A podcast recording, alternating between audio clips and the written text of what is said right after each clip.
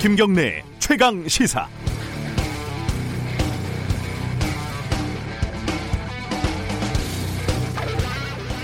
저도 궁금해서요. 제가 직접 쓰거나 뭐 데스크로 관여했던 성범죄 관련 기사를 검색을 해봤습니다. 사건 당사자들을 제가 어떻게 호칭을 했나 봤더니 문장의 맥락에 따라서 조금씩 다르긴 하지만은 전체적으로 보면은 가해자, 피해자 이렇게 명확하게 규정을 했더군요. 물론 성범죄 혐의에 대해서 어떤 기준 이상의 확신이 있었기 때문에 기사를 쓴 것이고 그렇기 때문에 가해자, 피해자로 지칭하는 게 가능했겠죠. 그런데 이번에 고 박원순 시장 사건에서 저는 그 기준을 일관되게 지켰을까요? 어, 전직 비서는 박 시장을 고소했고 박 시장은 이후 극단적인 선택을 했습니다. 통상적인 기준으로 보면 가해자, 피해자로 규정하는 것에 큰 무리가 없습니다. 하지만 저는 이번 사건에서 객관적인 법률 용어인 고소인이라는 단어를 자주 사용했고 간혹 피해 호소인이라는 용어도 썼습니다. 피해자를 쓰기도 했지요. 이 말인즉슨 틀린 말은 아닙니다. 혐의가 확정되지 않았기 때문에 어, 하지만 그 확정이라는 것이 기소 혹은 판결을 의미하는 것이라면 그 기준은 모든 사건에 일관됐어야 합니다. 저는 그 기준을 일관되게 지키지 않았습니다. 이해찬 대표는 피해 호소인이라고 부르고 이낙연 의원은 피해 고소인이라고 부릅니다. 서울시도 마찬가지죠. 사용할 수도 있는 단어지만 이 사건에서만 유독 이 단어를 사용한다면 더구나 사과를 하는 문장에서조차 이 단어를 고집한다면 어떤 의도가 있다고 생각할 수밖에 없습니다. 과연 객관성을 유지하기 위해서인지 아니면 이른바 우리 편에 대한 예우인지 그것도 아니면 혐의가 사실이 아니기를 바라는 마음 때문인지 한번 들여다보길 바랍니다. 7월 16일 목요일 김경래의 최강 시사 시작합니다.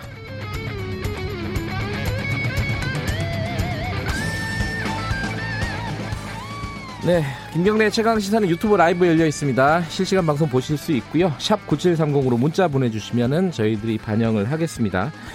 어, 그리고 스마트폰 어플리케이션 콩 이용하시면 무료로 참여하실 수 있습니다. 1부에서는요, 부동산 문제, 오늘은 야당 입장 좀 들어보겠습니다. 부동산 전문가죠. 미래통합당 김연아 비대위원과 함께, 어, 부동산 얘기 좀, 그린벨트 해제 문제가 지금 어제 좀 새롭게 좀 나왔죠. 어, 관련된 얘기 좀 나눠보고, 2부 최고의 정치에서는 여야 의원들과 함께 전국의 현안들 같이 짚어봅니다.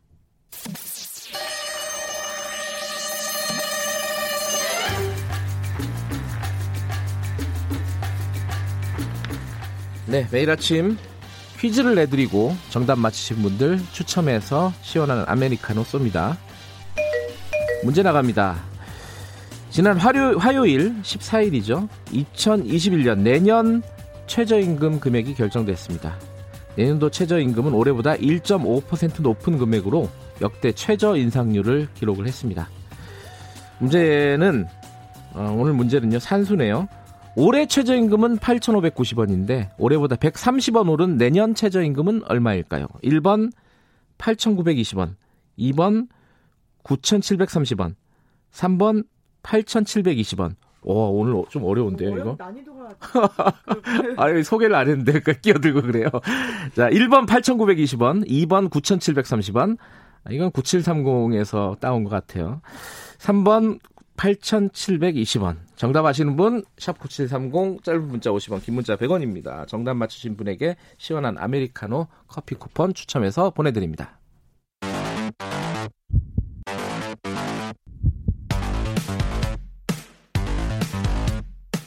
오늘 아침 가장 뜨거운 뉴스. 뉴스 unboxing. 아휴, 매일 아침 가장 뜨거운 뉴스 뉴스 unboxing 시작하겠습니다. 고발뉴스 민동기 기자 나와 있습니다. 안녕하세요. 안녕하십니까. KBS 김양순 기자 나와 있습니다. 네, 안녕하세요. 얘기도 안 했는데 끼어들고. 네, 저도 모르게 수학 계산을 하게 되어가지고. 8,590 더하기 130. 야, 이거는 들어서는 좀 어렵죠, 그죠? 그렇습니다. 네. 뭐 알아서 맞추시겠죠, 뭐. 어, 다른 정답들이 좀 머니까 잘 맞추실 것 같습니다. 어제 어, 밤사이 뭐 들어온 소식 부터 좀 정리를 하겠습니다. 어제 서울시에서 입장을 공식적으로 발표를 했어요, 그죠? 음, 긴, 내용이 뭐였죠? 긴급 기자회견을 열었는데요. 네. 여성단체, 인권단체, 법률 전문가 등 외부 전문가가 참여하는 민관합동조사단을 구성을 해서 진상 규명에 나서겠다고 밝혔고요. 네.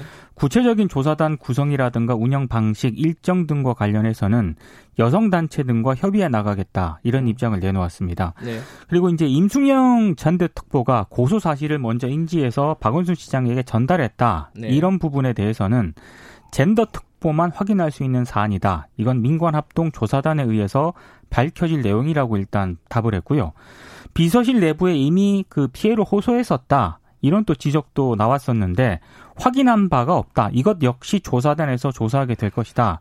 이렇게 얘기를 했는데 어제 그 서울시 기자회견 이후에요. 네. 서울시 조사단의 실효성에 의문을 제기하는 목소리가 좀 나오고 있습니다. 일단 수사권이 없는 데다가 지금 정무 라인에 대한 조사가 필수 아니겠습니까? 네. 근데 지금 자동 면직이 된 그런 상황인데 수사권이 없는 이 민관 합동 조사단의 조사가 과연 어느 정도 실효성을 거둘 네. 수 있겠느냐 이런 우려 우려가 나오고 있습니다. 수사권도 없는 데다가 이게 뭐 보면은 상황이 셀프 수사가 되는 거 아니겠어요, 그죠? 그렇죠. 그래서 결국에는 서울시 안에서 일어난 일에 대해서 서울시가 의혹을 규명하니까요. 네. 이게 뭐 민관이 합동이라고 하더라도 이제 셀프 수사다 아니면 셀프 조사다라는 음, 그 예. 의심은 피해갈 수 없고요.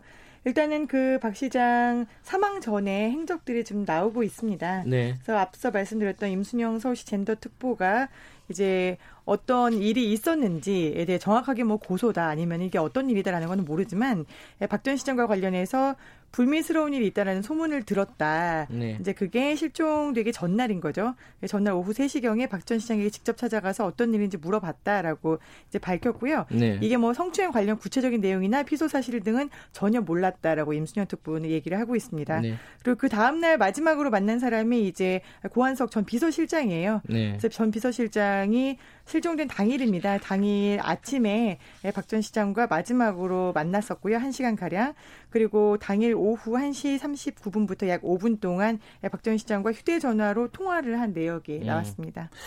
이게 어 경찰은 지금 뭐 휴대전화에 대한 영장 신청하고 수사가 진행 중이에요. 그죠? 그렇습니다. 예. 일단 그 박 시장이 사망 장소에 있었던 휴대전화 있지 않습니까? 네. 그거 외에도 개인 명의로 추가 개통한 두 대가 있다고 합니다. 그러니까 음. 모두 세 대에 대해서 통신영장을 좀 신청을 했고요. 네. 뭐 디지털 포렌식도 진행할 예정이라고 하니까 암호가 풀리게 되면은 뭐 텔레그램 메신저, 문자 메시지 내용을 볼 수 있기 때문에 성추행 정황이라든가 피소 사실 누설과 같은 이런 부분들에 대해서 어느 정도 파악을 할 수 있을 것으로 보이는데 네. 근데 이제 잔금 해제까지는 좀 상당한 시간의 소요가 될 것이다 이런 전망이 나오고 있기 때문에 시간은 네, 라면서요? 미국에서도 아이폰 잠금 해제는 굉장한 굉장히 어, 네. 어렵습니다. 예. 예. 시간이 좀 걸릴 것 같습니다. 어 그리고 어제 어, 이해찬 대표가 공식적으로 사과를 했습니다. 그죠? 네, 먼저 대변인을 통해서 한번 대독을 했었는데 이번에는 네. 직접 얘기를 네. 했습니다. 그래서 피해 호소인이 겪으시는 고통에 깊은 위로의 말씀을 드린다. 당 대표로서 다시 한번 통절한 사과의 말씀을 드린다라고 했는데요. 네. 이게 대리 사과 논란이 있는 것에 대해서 직접 입을 연 거고요. 피해자 입장에서 진상을 규명하는 게 당연하지만 당으로서는 아시다시피 고인의 부재로 인해서 현실적으로 진상 조사가 어렵다라면서 서울시의 자체 조사를 촉구한 배경을 얘기하면서 선을 좀 그었습니다. 이게 지금 미래통합당에서는 뭐 특임이라든지 이런 음. 얘기를 하면서 별건으로 이제 경찰에서 아니면 직접 수사를 해라. 특검 얘기도 하고요. 네, 특검 예. 얘기도 하고 있고요. 그래서 음. 별건의 직접 수사를 요구를 하고 있는 데에 대해서 이제 선을 좀 그으면서 네. 서울시에서 자체 조사를 하고 있다라고 설명을 했습니다.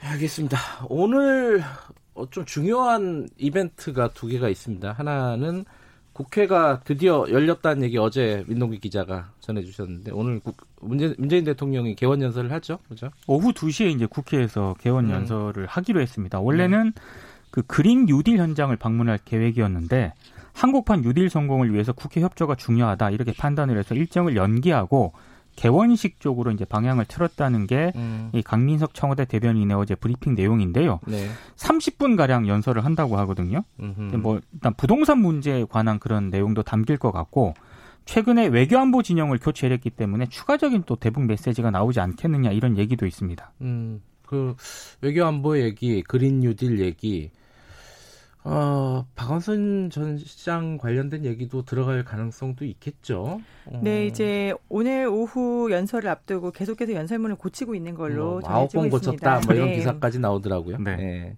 굉장히 고심에 고심을 하고 있을 것 같습니다. 근데 같은 시간에 어, 더 강력한 이벤트가 하나 있습니다. 그죠? 이재명 시장. 예. 똑같이 2시입니다. 아, 시장이 아닌 지사. 예, 네, 이재명 경기도지사죠. 예. 오늘 대법원의 상고심 선고가 똑같이 2시에 대법원에서 네. 열리는데요. 네.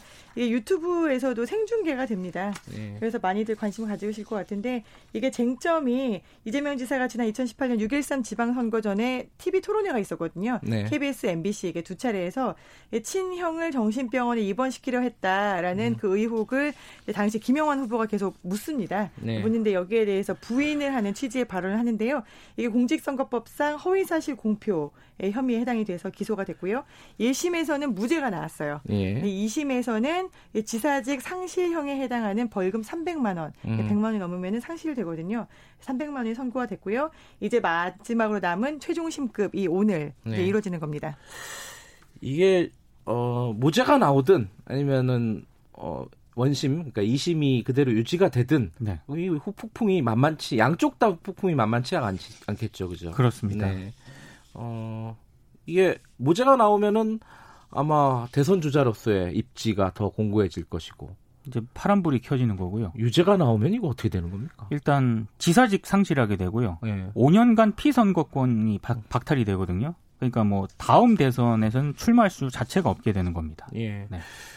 게다가 지금 부산시장, 서울시장, 경기도지사까지 재보고를 해야 되는 상황이라서 이게 어찌됐든 간에 관심이 갈 수밖에 없고 아까 우리끼리 농담으로 국회의원들도 다 핸드폰으로 이거 보고 네. 있지 않겠느냐라는 얘기를 했는데 아 진짜 궁금합니다 어떻게 될지 뭐, 뭐 당사자야 뭐 이루 말할 것도 없겠죠. 자, 어 그리고 마지막으로 요거 하나 짚어보죠. 채널 A 기자 구속영장을 청구했죠. 청구를 했습니다. 예. 어, 이동재 전 기자가 기자에 대해서 이제 구속영장을 청구를 했는데요. 네. 원래 대검 지휘 과정에서 지난달 제동이 걸렸거든요. 네. 한달 만에 이제 구속영장이 청구가 된 겁니다. 네. 근데 이게 오는 24일에 검찰 수사심의위원회가 또 열리게 돼 있거든요. 근데 그 전에 이제 서울중앙지검이 구속영장을 청구를 했는데 네. 아무래도 이동재 전 기자가 어, 의혹이 제기된 이후에 본인의 휴대전화 두 대를 초기화했고 네. 노트북도 포맷을 했거든요. 네. 그러니까 증거인멸 가능성을 좀 우려했던 것 같습니다. 음, 그러면 이미 증거인멸은 다 됐다고 채널A 보고서에서도 나왔던 것 같은데. 어. 네. 그러니까 그러면 판사 입장에서는 증거 인멸의 우려가 있으니 영장을 어 발부할 수도 있고, 네. 그게 아니면은 뭐 사실 신원이나 이런 도주의 우려까지 있는지는 잘 모르겠어요, 그죠? 뭐 그렇죠. 뭐 그런 그런 부분들은 뭐 명확하니까 또 발부를 안 할 수도 있고 이거 어떻게 될지 좀 이것도 명확하지가 않네요. 내일 내일 영장 실질 심사가 오전 10시에 열리거든요. 네. 참 이것도 검찰 수사가 좀 영향을 받을 수도 있습니다. 아마 모레쯤 음. 결론이 날 것 같습니다. 네. 음. 마지막으로 요 얘기 사람들이 이거 아마 특히 이게 그 의료 소비자들도 궁금할 것이고 입시 당사자들도 굉장히 궁금할 겁니다. 의대 정원을 확 늘린다면서요, 이게. 네, 제 주변에서는 가장 많이 회자된 뉴스였습니다. 예, 당정, 그러니까 정부와 여당이 그렇죠. 의과대학의 네. 입학 정원을 확대하겠다라는 걸 공식화했거든요. 네. 이게 의협에서 계속해서 반대를 해왔던 사안입니다. 왜냐하면 예, 너무 늘어나면 안 된다라고 했잖아요. 약간 기득권의 느낌도 있죠. 그렇죠. 네. 그래서 지금 이제 의학 의사, 어, 의과대학의 입학 정원이 15년 동안 음. 동결이 되어 왔었습니다. 음. 15년 만에 이제 증원이 되는 거고요. 지금 이제 지역별 의사 불균형이 심각하다. 예. 코로나 이후에 의사들의 수요가 너무 많이 늘었다. 네. 이두 가지 때문에 지역에 특히 지금 전남에 의과대학이 없거든요. 예. 그래서 그쪽을 중심으로 해서 연간 400명 증원보다 규모를 더 늘리겠다라는 음. 그런 계획입니다. 이게 의대 정원을 이렇게 정부에서 이렇게 규제를 했었군요. 이거 몰랐네. 네, 저도 어, 몰랐습니다. 어, 이거를 어, 규제를 하는구나. 이거 늘리는 것 자체도 이 이제 의사들과 협의를 하고 뭐 이랬던 모양이군요. 네. 네, 그래서 의협에서는 파업을 하겠다. 아, 이것 때문에요? 네. 그 검토를 하고 있다고 지금 합니다. 아, 그래요? 야, 이거 이 의료 소비자 입장에서는 의사가 많아지면 좋은 거 아니에요, 그죠? 그렇죠. 특히 이제 어. 전남에는 의대가 없다고 하면은 특정 지역에서는 그 네. 수요가 굉장히 높을 수밖에 없거든요. 네. 이게 특정 지역 의대 신설을 염두에 두고 정원을 논의하는 것은 아니다. 음. 하지만 이제 지금 전국의 의대는 이게 서울이건 부산이건 어디건 간에 1위입니다. 음, 변호사는 많이 좀 늘어가는 것 같은데 네. 의사는 아직 좀 제자리 걸음이 아닌가라는 생각도 들고. 자, 오늘 여기까지 듣죠. 고맙습니다. 고맙습니다. 고맙습니다. 뉴스 unboxing KBS 김양순 기자 그리고 고발뉴스 민동기 기자였습니다. 김경래 최강 시사 듣고 계시고요. 7시 35분입니다. 여보세요? 아 저는 시사계 황태자 최욱입니다. 아 네 청취율 조사요. 요즘 라디오 뭐 듣냐고요? 아침 7시 20분 눈 뜨자마자 속 시원한 직격 인터뷰는 바로 김경래죠. KBS 1라디오 김경래 최강 시사.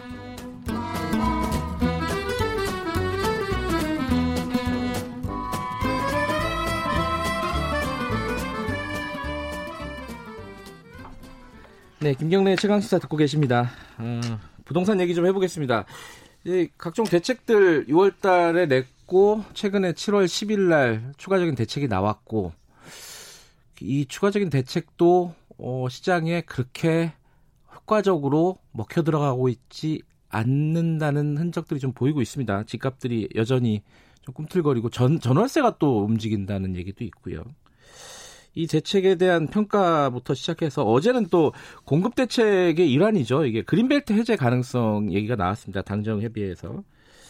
어, 요거는 가능할지 어, 어떤 실효성이 있는지 오늘은 야당 입장 좀 들어보겠습니다. 미래통합당의 부동산 전문가시죠. 또 이 김연아 비대위원 스튜디오에 모셨습니다. 안녕하세요. 네, 안녕하십니까? 네. 네.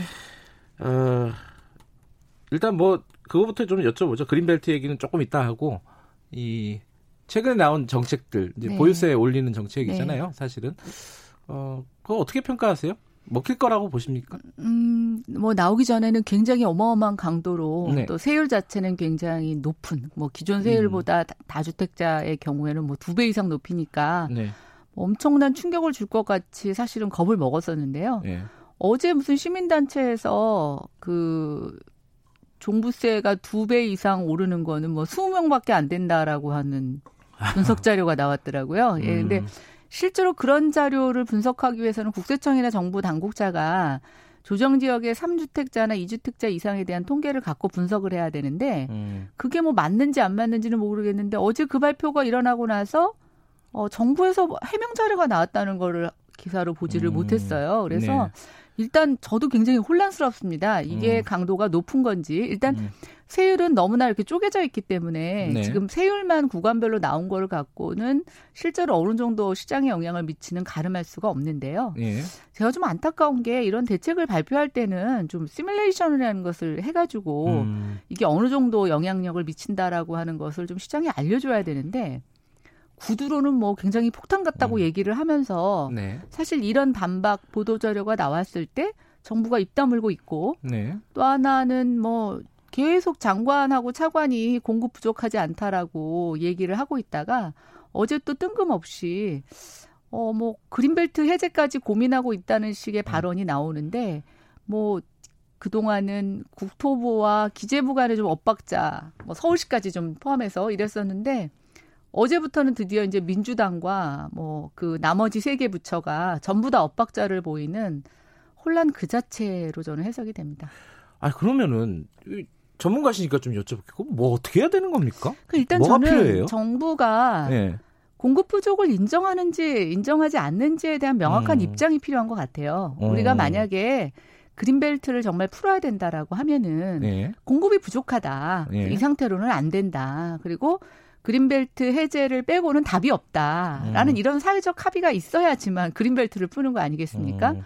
근데 장관은 바로 전날까지도 공급 부족하지 않다 그러고 음흠. 어제 아침에 차관도 모 뉴스 프로그램에 나와서 어 그린벨트 해제 검토한 적 없다 이렇게 말을 네. 하면서 오후에 갑자기 당정 협의가 끝나고 나서 그린벨트를 검토하겠다라고 하는 음. 것은 저는 정말 부처 내에 공급 부족에 대한 정확한 객관적인 데이터가 있는지 없는지 잘 모르겠고요. 네. 저는 그린벨트 해제의 논의는 그게 문제가 아니라 정말 지금의 주택이 부족하냐 부족하지 않냐라는 음. 것 하나.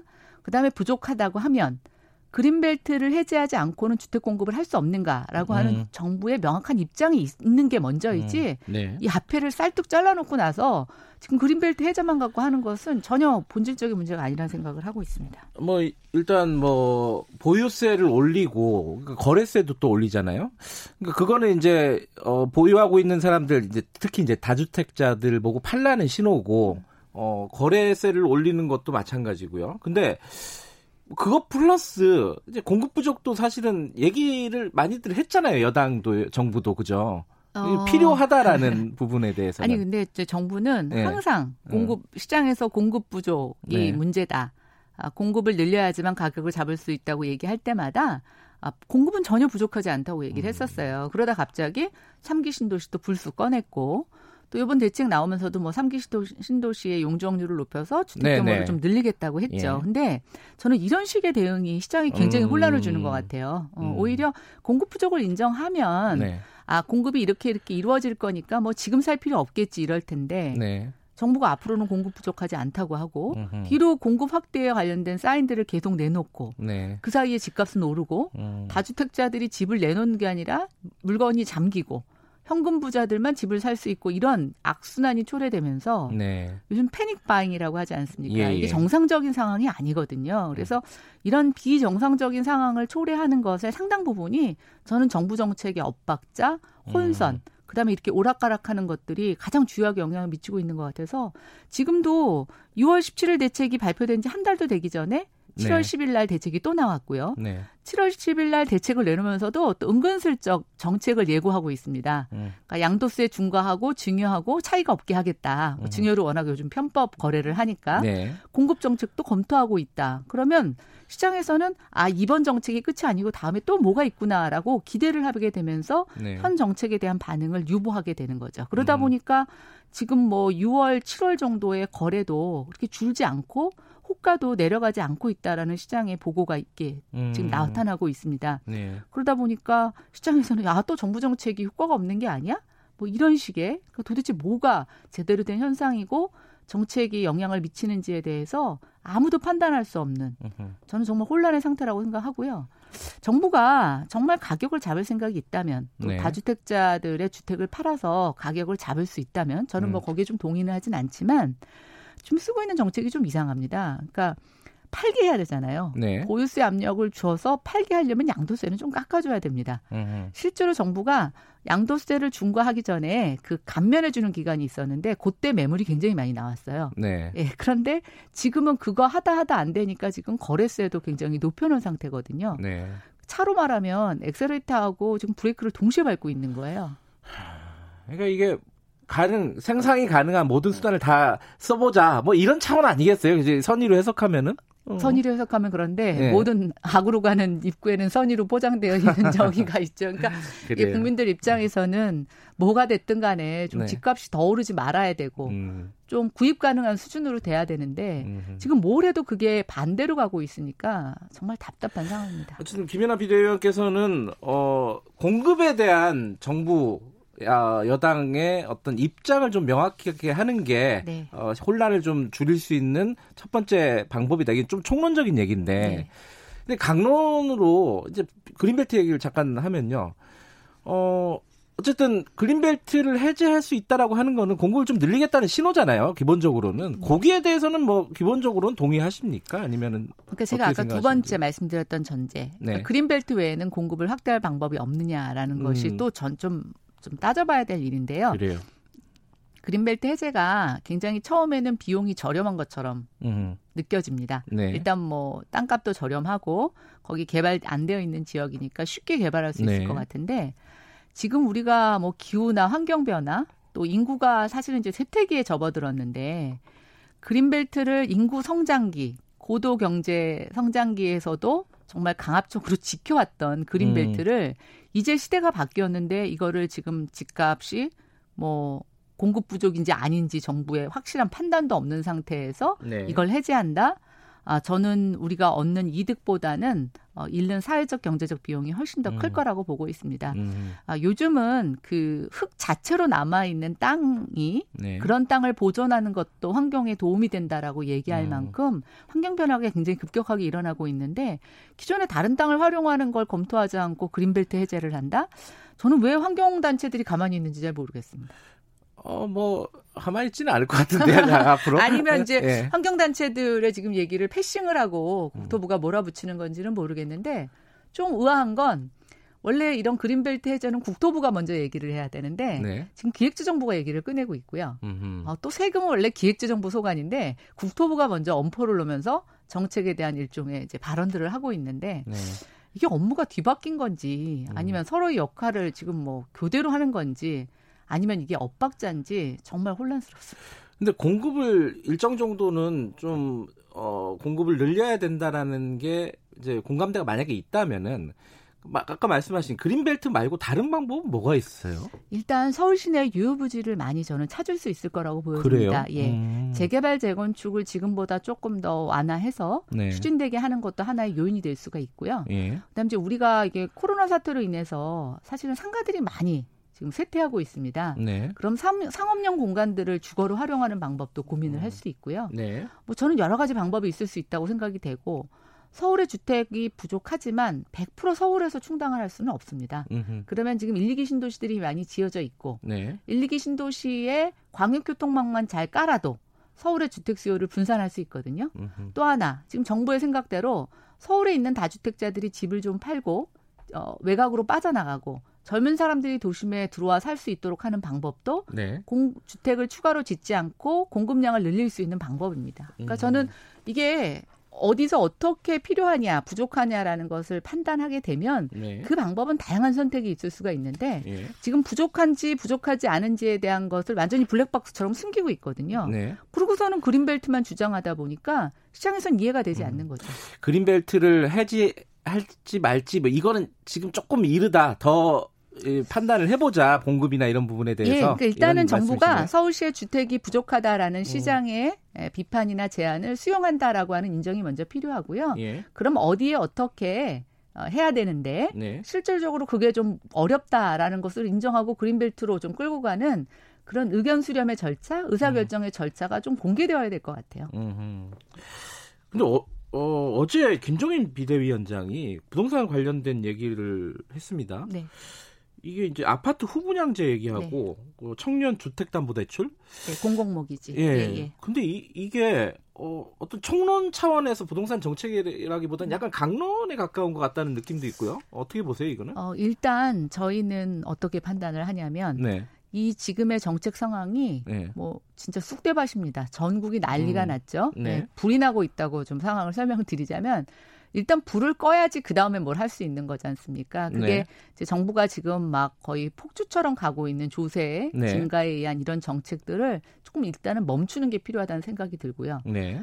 그리고 정책의 신뢰성을 회복하지 않으면 저는 뭘 해도 지금 네. 시장의 영향력이 미치지 못한다고 생각합니다. 음. 그런 차원에서 지금 야당이 할 수 있는 큰 방향의 정책이라는 것은 굉장히 어려운 건 분명하고요. 네. 그럼에도 불구하고 저희가 제시했던 두 가지는 지금 정부가 놓치고 있는 것을 좀 얘기한 거라고 보시면 됩니다. 음. 지금 정부가 다 틀어막고 있는데 네. 분양시장만 가만히 놔두고 있어요. 예. 예 분양권 전매 못하게 하고 있지만 다 공증을 통해서 하고 있습니다. 네. 분양권 전매를 막는 방법은 선분양을 후분양으로 이제 전환시키는 건데요. 네. 그런 측면에서 많은 시민단체들이나 전문가들이 어, 제안했던 정책이기도 하고요. 네. 그래서 저희는 이제 분양시장의 마지막 남은 이 불꽃을 어, 뭔가 저지하는 방법은 후분양으로 돌리는 거다. 이게 근데 공급 어, 확대 정책이랑 약간 배치되는 거 어, 아니에요? 어, 근데 지금 시중에 유동 자금이 네. 워낙 많기 때문에요. 아. 수요자들의 돈을 받아서 짓는 게 아니라 그 네. 넘치는 유동 자금을 이 주택 건설 자금으로 활용할 수 있는 중간에 매개체가 좀 필요하죠. 음. 그거는 조금 더 기술적인 검토가 필요합니다. 그러나 네. 이큰 전제에 대해서는 뭐 많은 전문가들이 일단 공감했던 게 있고요. 네. 두 번째는 이제 우리가 다주택자들에게 주택을 팔게 하면서 네. 청년들이 주택을 살 수 있는 방법에 대해서는 뭐 손발을 다 잘랐습니다. 음. 대출을 어렵게 네. 만들었고 경기도 너무 안 좋고 네. 주택 가격이 너무 올랐죠. 아 근데 지금 이제 뭐 우리가 국민연금이나 주택도시 기금이나 사실은 공공의 목적으로 쓸 수 있는 돈이 여유가 있고 그런 것들을 뭐 자금 시장에 운영을 맡겨봐야 수익률이 뭐 거의 나지 않고 있는 상황입니다. 네. 그렇다라고 하면 이 청년들의 구매 능력을 좀 지불해 줄 수 있는. 어, 음. 그래서 집 사는데 돈, 거, 돈 때문에 집을 못 샀다라고 하는 것은 좀 그런 변명은 갖지 않게끔 하는 모기지를 음. 좀 도입해 보자는 겁니다. 지금 이제 어 7월 10일 대책이 나온 이후에 뭐 여러 가지 이제 시장의 반응들이 있는데 그 중에 하나가 전월세가 올라간다는 거예요. 어, 뭐, 그게 이제 어느 정도 뭐 명확한 통계인지 모르겠습니다. 일부 이제 그런 징후들이 보이는 건데, 네. 거기에 대한 이제 대책으로 임대차 3법을 지금 여당에서 얘기하고 있지 않습니까? 뭐 다 아시다시피 뭐 임대차 신고제, 계약갱신 청구권, 전월세 상한제 뭐 이런 게 골자입니다. 이 부분에 대한 야당 입장은 뭐예요? 저희는 예전부터 음. 이 계약갱신 청구권이나 이 모든 것들을 전 주택에 적용하는 것은 반대 입장을 표명해 왔습니다. 음. 그래서 이제 우리는 민간 임대주택 사업법, 네. 즉 임대주택 사업자로 등록한 사람에 한해서는 이런 제도를 적용을 하고 네. 그런 것들을 포션을 넓혀가자는데 동의를 했었는데요. 네. 정부가 임대주택 사업자 등록 제도에 대해서 사실 이제 실패를 한 거지 않습니까? 음. 그리고 모든 세제 혜택을 지금 걷어들입니다. 네. 그러면서 일반적으로 모든 임차 가구에 다 적용을 하겠다는 건데 지금 대한민국 임차 가구가 900만입니다. 음흠. 등록 사업자가 300만입니다. 그러면 3배 가까운 시장에 지금 모두 획일적인 잣대를 들이대겠다는 건데요. 이거는 시장에 엄청난 혼란을 가져올 겁니다. 특히 그냥 평상시에도 그러니까 전월세가 안정이 돼 있을 때도 이 제도는 영향을 미칠 수 있다라고 음. 하는 의견이 있었는데 지금처럼 보유세가 높아지고 어, 주택을 사고 팔 수 없는 상황에서 어, 세부담을 늘려놨는데 어, 만약에 이런 임대차와 관련된 강력한 규제가 시행이 되면 저는 두 가지라고 보는데 일단은 임대료가 폭등할 수가 있고요. 네. 임대료 폭등은 이미 저는 시작이 됐다라고 보고 있습니다. 왜냐하면 국회가 지금 180석을 차지하고 있고 법에 대한 통과 가능성이 높아졌기 그렇죠. 때문에 네. 이미 시장은 그거에 따라 움직이고 있고요. 그럼 이제 그 가격이 반영된 다음에 두 번째는 세입자들은 이제 골라서 받게 됩니다.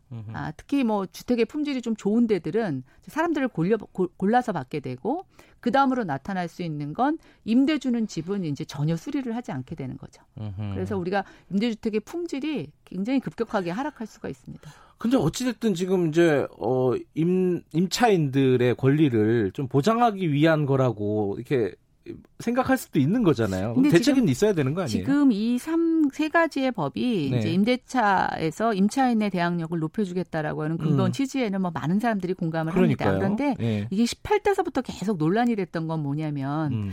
이것을 시행했을 때 긍정적인 효과보다는 부정적인 효과가 더 많이 나타날 수가 음. 있고 그래서 점차적으로 임대주택 등록 사업자에게 적용을 하자고 합의가 이루어졌던 건데 이게 지금 집값 잡다 잡다 안 되니까 정부가 마지막 카드로 꺼내 든 건데요. 모르겠습니다. 이미 시장에서 반응을 하고 음. 있고 이게 어떤 최종의 파국으로 갈지는 모르겠으나 음. 임대차 부정 시장을 불안하게 만드는 것은 분명히 원인 제공하고 있습니다. 임대차 3법도 좀 따져봐야 된다라는 네, 입장이시네요. 오랜만에 부동산 얘기만 하니까 옛날 네. 생각나네요. 아, 네. 오늘 고맙습니다. 네, 감사합니다. 미래통합당 김연아 비대위원이었습니다. 김경래 차강사 1분 여기까지고요. 잠시 후 8시에 2부에서 뵙겠습니다.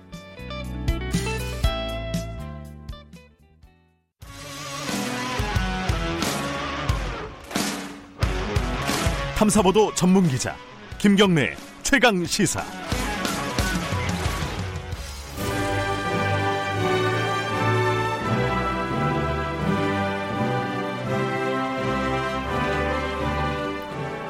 전국의 가장 뜨거운 현안을 여야 의원 두 분과 이야기 나눠보는 시간입니다. 최고의 정치 오늘도 두 분 나와 계십니다. 여당부터 하죠. 더불어민주당 홍익표 의원님 나와 계십니다. 안녕하세요. 네, 안녕하세요. 그리고 미래통합당 윤영석 의원님 안녕하세요. 네, 반갑습니다. 자, 시작하기 전에 오늘 퀴즈 한 번 더 말씀드리겠습니다. 어, 퀴즈를 문자로 보내주시면 저희들이 커피 쿠폰 추첨해서 쏘겠습니다.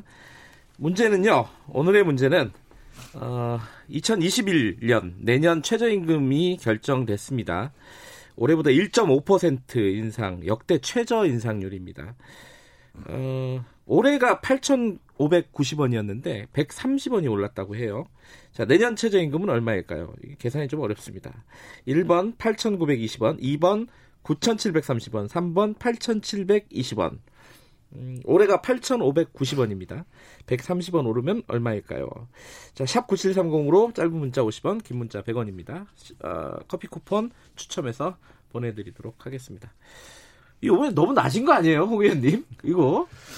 네, 근데 워낙 네. 시장에서 네. 그 코로나19 때문에 굉장히 시장 상황이 어렵고 마이너스 성장하는 그런 네. 상황이기 때문에 시장 특히 중소상공인과 자영업자들이 감내할 수 있는 수준을 어, 찾다 보니 아주 어려운 선택을 한 것 같습니다. 음. 어, 어, 윤, 윤 의원님은 어떻게 생각하세요? 그 애초에 문재인 대통령이 그러한 공약을 1만 원 공약을 내놓은 것이 좀 저는 무리가 있었다고 보고요. 애초에 경제 상황을 고려하지 않고 그러한 무리한 공약을 했다가 이제 공약도 못 지키고 결국 후퇴하는 그런 결과를 초래했는데 어, 이러한 그 최저 임금은 그야말로 법정 임금이기 때문에 최저 한도입니다. 최저 한도. 네. 그래서 그것이 어떤 평균이나 그런 게 아니고요. 그래서 어 최저 한도를 정해놓고 거기에서 이제 실질적인 임금이 시장에 따라서 이제 정해지는 거기 때문에 어, 저는 뭐 일단 그 시장 상황을 반영한 그런 어 인상이라고 생각합니다. 최저임금 받는 사람 많아요, 근데. 그러니까 우리나라 네. 지금 평균 임금이 예. 굉장히 낮습니다.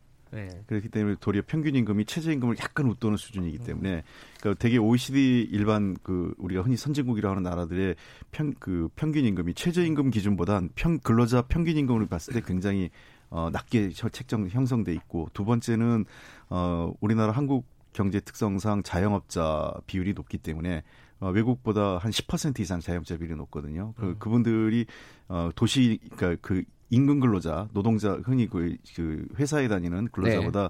훨씬 낮은 수준의 임금 수준이기 때문에 이런 문제들이 좀 한국 경제에 좀 중첩돼 있는 알겠습니다. 복잡한 문제입니다. 최저 임금이 이제 전체 임금 근로자 한 4분의 1 정도 4분의 1 정도 되는데 네. 이제 그러한 최저임금 받는 그런 어, 업종이 주로 이제 소상공인 자영업자 음. 이런 중소기업들 이런 게 많다 보니까 그런 쪽이 좀 가장 어려운 그런 예. 상황이지 않습니까? 그렇다 보니까 좀 그 불가피한 그런 측면이 있는 것 같습니다. 어, 최저임금 얘기는 우리가 3부에서 조금 더 다루도록 할 테니까요. 오늘은 어, 국회 얘기 좀 해보겠습니다. 자, 유튜브 라이브 열려 있고요. 실시간 방송 보실 수 있습니다. 문자 보내주시면 저희들이 방송에 반영하겠습니다. 샵 9730, 짧은 문자 50원, 긴 문자 100원입니다. 스마트폰 콩 이용하셔도 좋고요. 어, 드디어 개원식을 오늘 하게 되는 거죠. 예. 48일 만이고 이게 지금 국회가 다른 것들은 대충 협의가 협의가 이루어진 것 같은데 부의장하고 이 어, 정보위원장 이건 어떻게 되는 거예요? 여당 입장이 정해졌죠 지금? 아니 아직 뭐 저 정해졌다고 할 수는 없고요. 그래요? 어, 우리 당 음. 입장은 기존에 그 부의장 같은 경우는 제1야당 교수단체에게 예. 그 배정돼 있던 그 몫이기 때문에 예. 어, 국회 부의장을 빨리 미래통합당이 정리해서 음. 어그 저 선출해 줄 수 있도록 협조해 주시고요. 네. 지금 현재 국회 부의장이 선출돼야만 정보위원장을 선출을 할 수 있습니다. 네. 그래서 그 문제를 같이 묶어서 이번에 이제 개원식도 하고 정상화됐기 때문에 어 이게 뭐 상임위원장이야 뭐 배분에 따른 것은 뭐 정치적 협의를 할 수 있겠지만 이것은 그 국회 부의장 같은 경우 그와 무관하게 과거에도 어그 여당이 상임위원장을 다 가져갈 때도 제1야당에게 국회 부의장을 배, 그 배정했던 몫이기 때문에 이것은 어 국회 정상화 차원에서 야당도 이제는 어 협조하는 것이 저는 바람직하지 않나 생각합니다. 기사에는 어 정보위원장 민주당 단독 선출로 어, 바닥에 잡혔다 이런 얘기들이 있던데 그거는 아직까지 명확하지 않은 건가요? 뭐 오늘 지금 예정은 돼, 그 돼 있는데 네. 가급적 음. 어, 뭐 조금 더 상황을 봐야 될 것 같습니다. 음. 현재는 준비는 하고 있습니다. 뭐 법적으로 국회법을 따져보니 그게 불가능하진 않는데 네. 어, 마지막까지 아마 야당 측과 협의를 하지 않을까 생각됩니다. 국회 부의장까지 안 하시는 이유는 뭐예요? 결국은 이제 법사위원장 문제죠. 그러니까 87년 음. 민주화 이후에 제1야당이 법사위원장을 하던 것을 다 이제 그런 원칙을 결국 민주당이 거대 여당의 그런 힘의 논리를 바탕으로 빼앗아갔기 때문에 네. 그런 이런 상황에서는 저희가 지금 불가피한 그런 선택이죠. 음. 예. 안 하실 거예요 그러면은 지금 말씀하신 거는 아, 아직 여지가 있다. 음. 지금 여당 예. 입장은 그건데 어 일단 뭐 제가 알기로 오늘 오전 11시에 지금 국회 본회의 열어서 이제 여당 단독으로 지금 어, 정보위원장까지 아마 통과시키는 걸로 제가 알고 있는데요. 예. 어, 그래서 이제 뭐 이 상황에서 지금 제1야당으로서 의석이 부족하다 보니까 음. 뭐 막을 수도 없는 것이고 어, 어쩔 수 없는 그런 상황인 것 같습니다. 지금.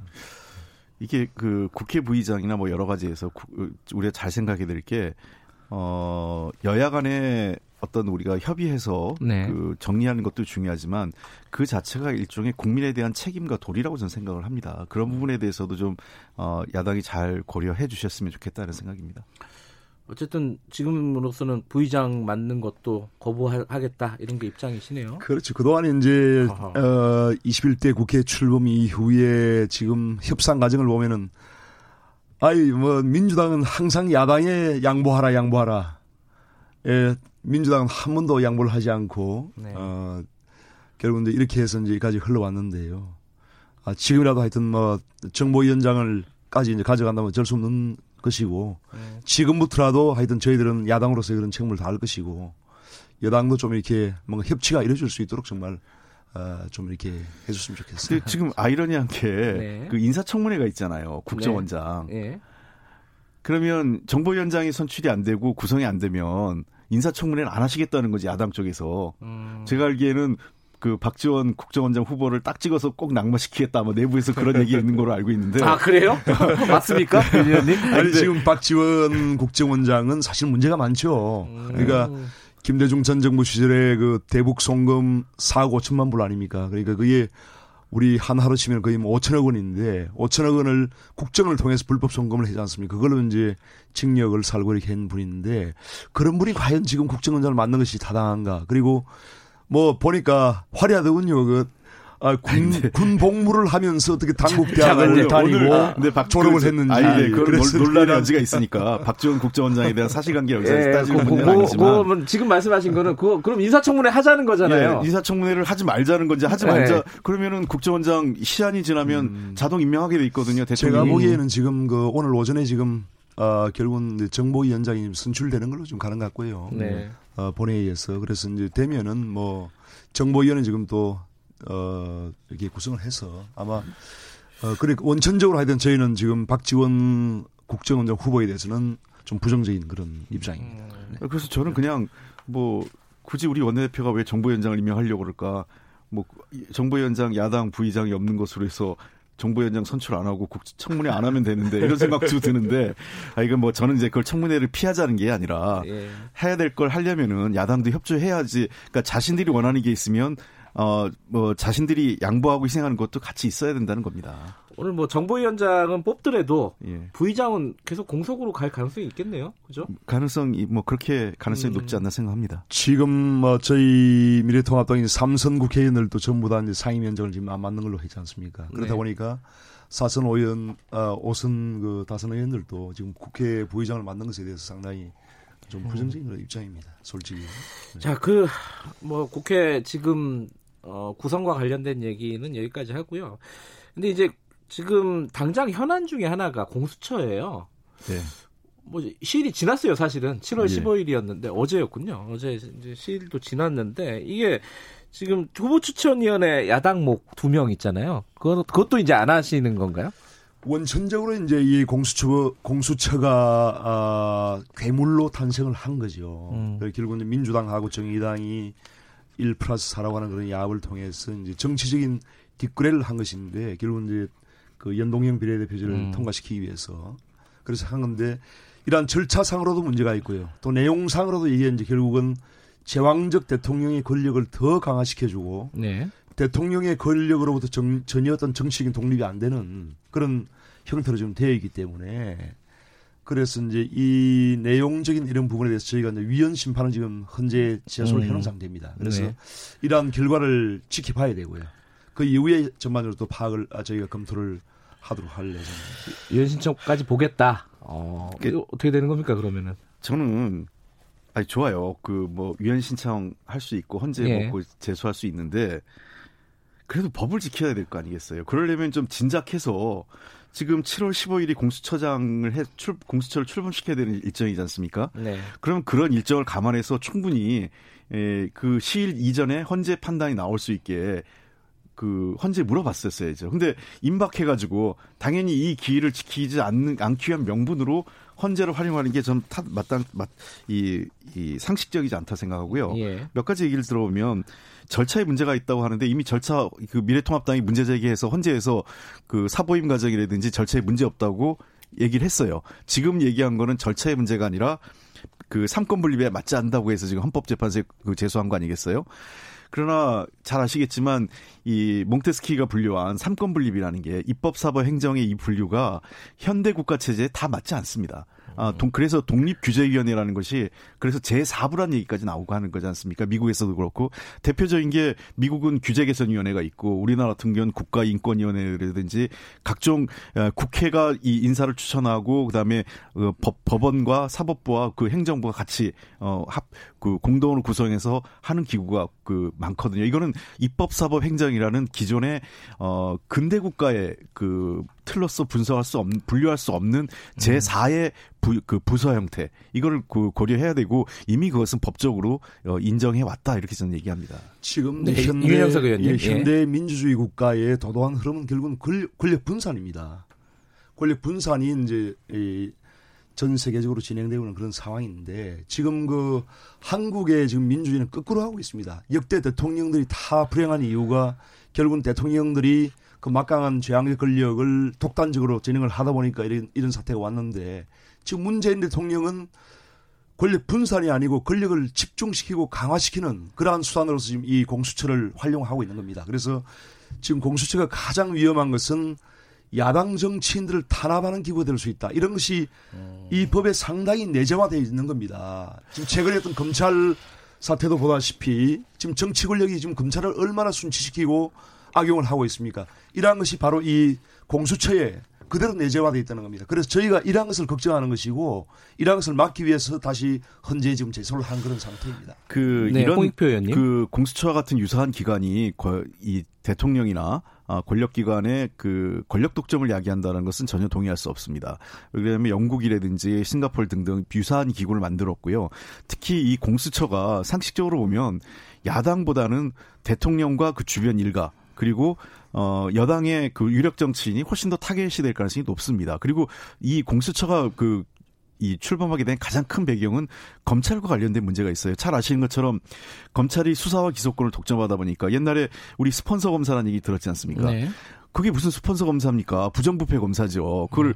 스폰서라고 해서 마치 선의에 대가성 없다고 해서 아예 기소조차 안 하고 제 식구 감싸기를 대놓고 검찰이 했고요. 그다음에 법원에서조차도 어, 사법부와 관련된 판사들 그 어떤 그죄그 그 죄나 이런 거에 대해서 굉장히 관용적 저 자기 식구 감싸기를 해왔기 때문에 주로 검찰과 사법부에 대한 국민적 불신이 높고 좀더 독립적인 기구가 수사를 해야 된다라는 겁니다. 왜냐하면 대통령을 포함해서 사실 여야 정치인들은요 이미 검 검찰과 이런 여러 가지 정치자금법 등을 통해서 어, 언제든지 수사 대상이 될 수 있고 피할 수가 없습니다. 언제 정 여당 정치인이나 야당 정치인이 검찰이 봐준 적 있어요? 알겠습니다. 이 네. 공수처가 이제 뭐 대통령을 위한 권력을 위한 기구이냐 아니면은 예. 어, 말씀하신 대로 뭐 저, 권력을 갖고 있는 또 다른 어떤 감시 기구냐 권력을 감시하는 예. 또 다른 기구냐 뭐이 논란은 사실 지금까지 많이 했으니까 어 지금 그럼 어떻게 할 거야? 그래서 어, 추천위원회 지금 어, 협조할 생각은 없다. 지금 그것을 네. 진행하기는 어렵죠. 그 헌재까지 최근에, 봐야 된다. 네. 최근에 그 청와대와 법무부 장관에 의한 검찰에 대한 그런 정치적인 개입 음. 너무 노골적이지 않습니까? 음. 윤석열 총장이 지금 살아있는 권력을 수사하겠다고 하니까 결국은 윤석열 총장의 그러한 그 검찰권을 완전히 무력화시키는 그런 지금 음. 어, 작태를 지금 보이고 있는 상황인데 앞으로 공수처도 똑같은 그런 상황을 밟을 거예요. 그래서 이러한 상황에서 이것을 저희가 그걸 인정하고 어떤 추천위원을 지금 하기는 음. 어려운 상황이고요. 어쨌든 현재의 어떤 그런 심판 결과를 보고 저희가 판단합니다. 근데 헌재 심판 결과가 사실은 뭐 누가 강제할 수도 없는 거고 언제 나올지 모르잖아요. 그럼 여당은 어떻게 되는 겁니까 지금 일정이? 그러니까 저는 그 이번 국회가 일하는 국회도 중요하지만 법을 지키는 국회가 된다고 생각하지 않, 음. 여러 차례 제가 말씀드렸는데 네네네. 법을 너무 간단하게 생각하시는 것 같아요. 음. 아, 뭐, 그, 국회라는 게, 정당이라는 게 뭔가 정치적 해법을 찾는 건 맞지만, 그래도 법을 지키면서 해야 된다고 저는 늘 생각을 해요. 그렇게 가는 게, 그, 국회 품격을 한 단계 높이는 거고. 근데 7월 15일 법적 기한이 있는 걸 안다면, 그 기한을 감안해서 3, 4개월 전에 헌법재판소에 필요한 것들을 다 물어서, 그 답을 갖고 이 7월 15일에 그 액션을 취해야 되는 건데 네. 지금 이제 와서 임박해서 문제 제기하고 그래서 우리는 7월 15일까지 안 하겠다라고 하는 거는 불법을 그대로 그냥 어, 이 법을 지키지 않는 행위를 너무 쉽게 생각하는 것 아니냐 이런 생각입니다. 그래서 저희들로서는 여러 가지 고민을 해야 되는데 물론 그렇다고 당장 공수처법 개정하는데도 시간이 필요하기 때문에 네. 어, 독단적으로 뭘 할 수 있느냐 이건 뭐 여러 가지로 간단한 문제는 아닙니다. 그러나 네. 이런 식으로 그 공수처를 사실 어, 고의적으로 지원시키는 거를 그대로 좌시할 수는 없다 이런 생각도 있습니다. 음, 좌시할 수 저는 없다. 솔직히 그 지금 네. 문재인 대통령과 민주당이 공수처를 이렇게 서두르는 이유를 모르겠습니다. 음. 솔직히 결국은 아니, 이것이 이제 아니라 법적 일정을 따지는 거죠. 대선을 앞두고 어떤 정치적인 일정에 따라서 어떤 정치적으로 활용하기 위한 그런 것이 아닌가 음. 하는 생각이 들고요. 헌법기관 그러니까 이러한 그 준사법적인 기관들을 행정부가 이렇게 일방적으로 독단적으로 추진하 이, 이 정말 세계 전 전례가 없는 이런 일이에요. 아까 이제 뭐 어, 싱가포르나 영국 사례도 말씀하셨지만 전혀 다른 것이고요. 전 세계 이런 공수처와 같은 것은 없습니다. 야, 이 공수처 네. 그 자체에 대한 논란은 사실 네. 너무 기니까 이미, 예, 이미 말씀하셨고 그, 그 얘기는 어떻게 생각하세요? 그 대선을 앞둔 포석이다. 어. 아, 전혀 그거는 말이 안 되고요. 이게 뭐 처음 나온 것도 아니라 공수처 네. 문제는 이미 노무현 대통령 때부터 시작됐습니다. 그리고 그 문재인 대통령이 집권 초기에 사법개혁, 검찰개혁을 국정과제의 가장 중요한 과제로 설정을 했는데 그동안 미래통합당이 협조 안 해서 좌, 좌초됐던 거죠. 그러다 음. 마지막에 그 행정부가 밀어붙여 독단이라고 그러는데 네. 미래 정확하게 표현하면 미래통합당을 제외한 나머지 야당들과 함께 어 국회가 처리한 겁니다. 음. 알겠습니다. 어, 지금 뭐 이 얘기는 그냥 평행선이네요, 그죠? 예, 네. 이거는 뭐 야, 여당에서는 좌시하지 않겠다 그러니까 어떤 뭐 결론이 나겠네요, 조만간. 그때 조금 다시 얘기해 보도록 하고요. 오늘 한 가지 얘기만 좀 더 해보겠습니다. 어제 서울시에서 고 박원순 시장 관련된 어, 성범죄 관련해서 진상조사단을 꾸리기로 했어요. 합, 민간 합동으로 이제 꾸리기로 했는데, 자, 요게 실효성이 있겠느냐, 어, 또 다른 다른 대안이 필요하지 않겠느냐라는 얘기도 있습니다. 야당 쪽에서 그런 얘기 하고 있는데 그럼 어떻게 하자는 말씀이신 건가요? 이거는? 우선 이 상황은 정말 엄중한 그런 네. 상황이고요. 아, 서울시에서 발생한 그런 상황이지 않습니까? 네. 아, 정말 그 고 박원순 전 시장의 그런 상황은 정말 어, 참 안타깝고 네. 애도를 표합니다만은 피해자에 대한 그 제2차 가해가 더 이상 있어서는 안 되고요. 네. 그래서 서울시에서 이런, 이런 일이 발생을 했는데 박원순 전 시장의 부재에 따라서 서울시장 권한 대행을 맡은 분이 어 당시 그 4년 동안에 이러한 그 어, 피해자에 대한 성적인 그런 어 성추행 또는 성폭력이 어 실제로 있었던 그런 상황에서 서울시장 비서실장을 맡았던 그 인물이 지금 서울시장 권한 대행을 하고 있습니다. 네. 그러한 상황에서 이러한 조사가 제대로 이루어질 수 있겠습니까? 음. 그래서 저는 서울시 자체의 이러한 조사를 맡긴다는 것은 그것은 음. 뭐 있을 수 없는 일이라고 생각하고요. 네. 하루 빨리 1차적으로는 뭐 어, 최소한 국가인권위원회 네. 또는 제 외부의 그러한 객관적인 조사기구에서 조사가 이루어져야 되고요. 네. 신속하게 이것은 청와대와 그 경찰이 어, 연루된 그런 정황이 있기 때, 상황이 있기 때문에 네. 빨리 검찰에서 이 수사를 맡아야 됩니다. 검찰에서? 네. 네. 그래서 왜냐하면 이것이 이제 증거 인멸이라든지 그런 것이 음. 이루어질 수 있는 충분한 개연성이 있기 때문에 네. 검찰의 그 독립적인 수사본부를 빨리 설치해서 네. 이 사항을 어, 수사를 저는 해야 한다고 생각합니다. 어떻게 보세요? 네, 음. 우선은 예, 박원순 시장이 이제 어, 참으로 이제 불행한 일이 있었습니다. 네. 어, 그에 대해서 안타깝게 생각을 하고 네. 아울러서 피해자분과 그다음에 어, 서울 시민과 국민 여러분께 대단히 송구스럽습니다. 네. 어쨌든 어, 우리 민주당 광역자치단체장이 계신 곳에서 이런 일이 지금 연이어 발생한 것에 대해서는 어, 뭐그 저희들이 참 차마 국민들께 드릴 말씀이 없습니다. 송구스럽게 네. 생각을 하고요. 네.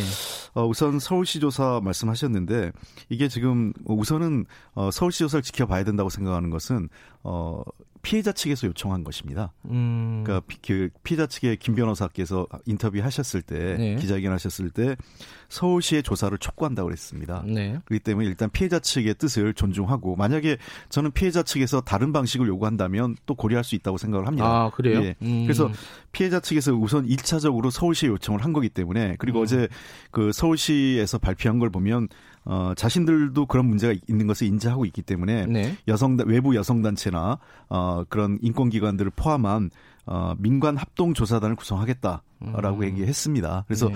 그 조사 기간은 좀 조사 어, 내용을 좀 그 지켜보는 게 1, 순위고요 네. 어, 국가인권위원회도 지금 현재 조사관을 배정해서 조사에 착수한 것으로 잘 알고 있습니다. 네. 예, 국가인권위에도 이 사, 건이 배당됐고 어, 현재 경찰도 수사를 하고 있기 때문에 예. 그러한 내용을 좀 봐야 될 것 같고요. 그리고 국회 지금 원구성이 됐기 때문에 저 야당도 이제 다 들어오시니까 어, 담당 상임위가 그 저도 이 20대 국회에서 했던 상, 행정안전위원회가 네. 상, 그 담당 상임이거든요. 상임위에서 이 문제를 따질 수 있습니다. 음. 그래서 저는 이런 조사 결과를 보고 어 상임위 국회 상임위도 따져보고 그다음에 네. 어, 서울시의 조사, 인권위의 조사, 또 경찰이나 검찰의 수사 등을 여러 가지 상황을 종합해서 본 다음에 그때 가서 필요하다면 뭐 국회가 청문회든 뭐 국정조사든 그건 그때 가서 판단할 수 있는 문제라고 생각을 합니다. 근데 지금 어, 윤 의원님 말씀은 이제 경찰과 청와대가 어, 어떤 그 공무상의 비밀을 누설을 했을 가능성이 있기 때문에 음. 검찰이 수사를 해야 된다는 말씀이신데 그거는 어떻게 생각하십니까? 어, 그럼 검찰이 판단할 수 있는 문제라고 생각을 음. 합니다. 왜 그러냐면, 네. 뭐 지금 의혹이지. 그리고 뭐 개입했다는 게 뭐 다른 게 아니라 지금 이 수사 정보가 유출됐느냐 안 됐느냐. 예, 통보를 건데, 했느냐? 뭐 예, 그 문제죠. 예. 그러니까 무슨 뭐 성추행 사건이 개입했다 이런 게 아, 그건 아니고요. 예. 예. 자, 그 문제인데 어, 경찰의 총괄적인 그 수사는 지금 검찰이 주의합니다. 음. 그래서 언제든지 검찰에서 판단해서 자기들이 그 수사를 해야겠다고 생각된다면 어, 경찰의 수사가 미진하거나 또는 검찰이 개입해야 한다고 판 필요성 있다고 하면 검찰이 어, 수사지를 할 수 있기 때문에 네. 그 내용은 어, 검찰의 판단에 맡겨두면 충분하지 않을까. 지금 정치권에서 자꾸 수사기관에 감나라 배나라 하는 것 자체가 음. 어, 더그 부적절 적합치 않다 고 생각합니다. 야당에서는 이거 특검 뭐 특임 검사 이런 얘기도 하고 있는 거 아니에요 지금? 그렇죠. 이제 이게 상당히 정치적인 그런 또 예. 어, 개입이 있을 수 있는 그런 부분이 크기 때문에 네. 결국 민주당이 지금 관련된 상황입니다. 민주당 소속의 전 시장이 민주당이 관련된 건 아니라 네. 민주당 소속 그 광역자치단체장이 네. 청와대도 관련... 관련돼 있는 상황이고요. 아니 아까 얘기했지만 7월 8일 날 그 피해자가 고소장을 이제 서울경찰청에 제출을 하고 네. 어, 조사를 받았는데 그런 과정에 7월 8일 날 이제 저, 어, 서울경찰청이 청와대에 이제 직보를 했거든요. 네.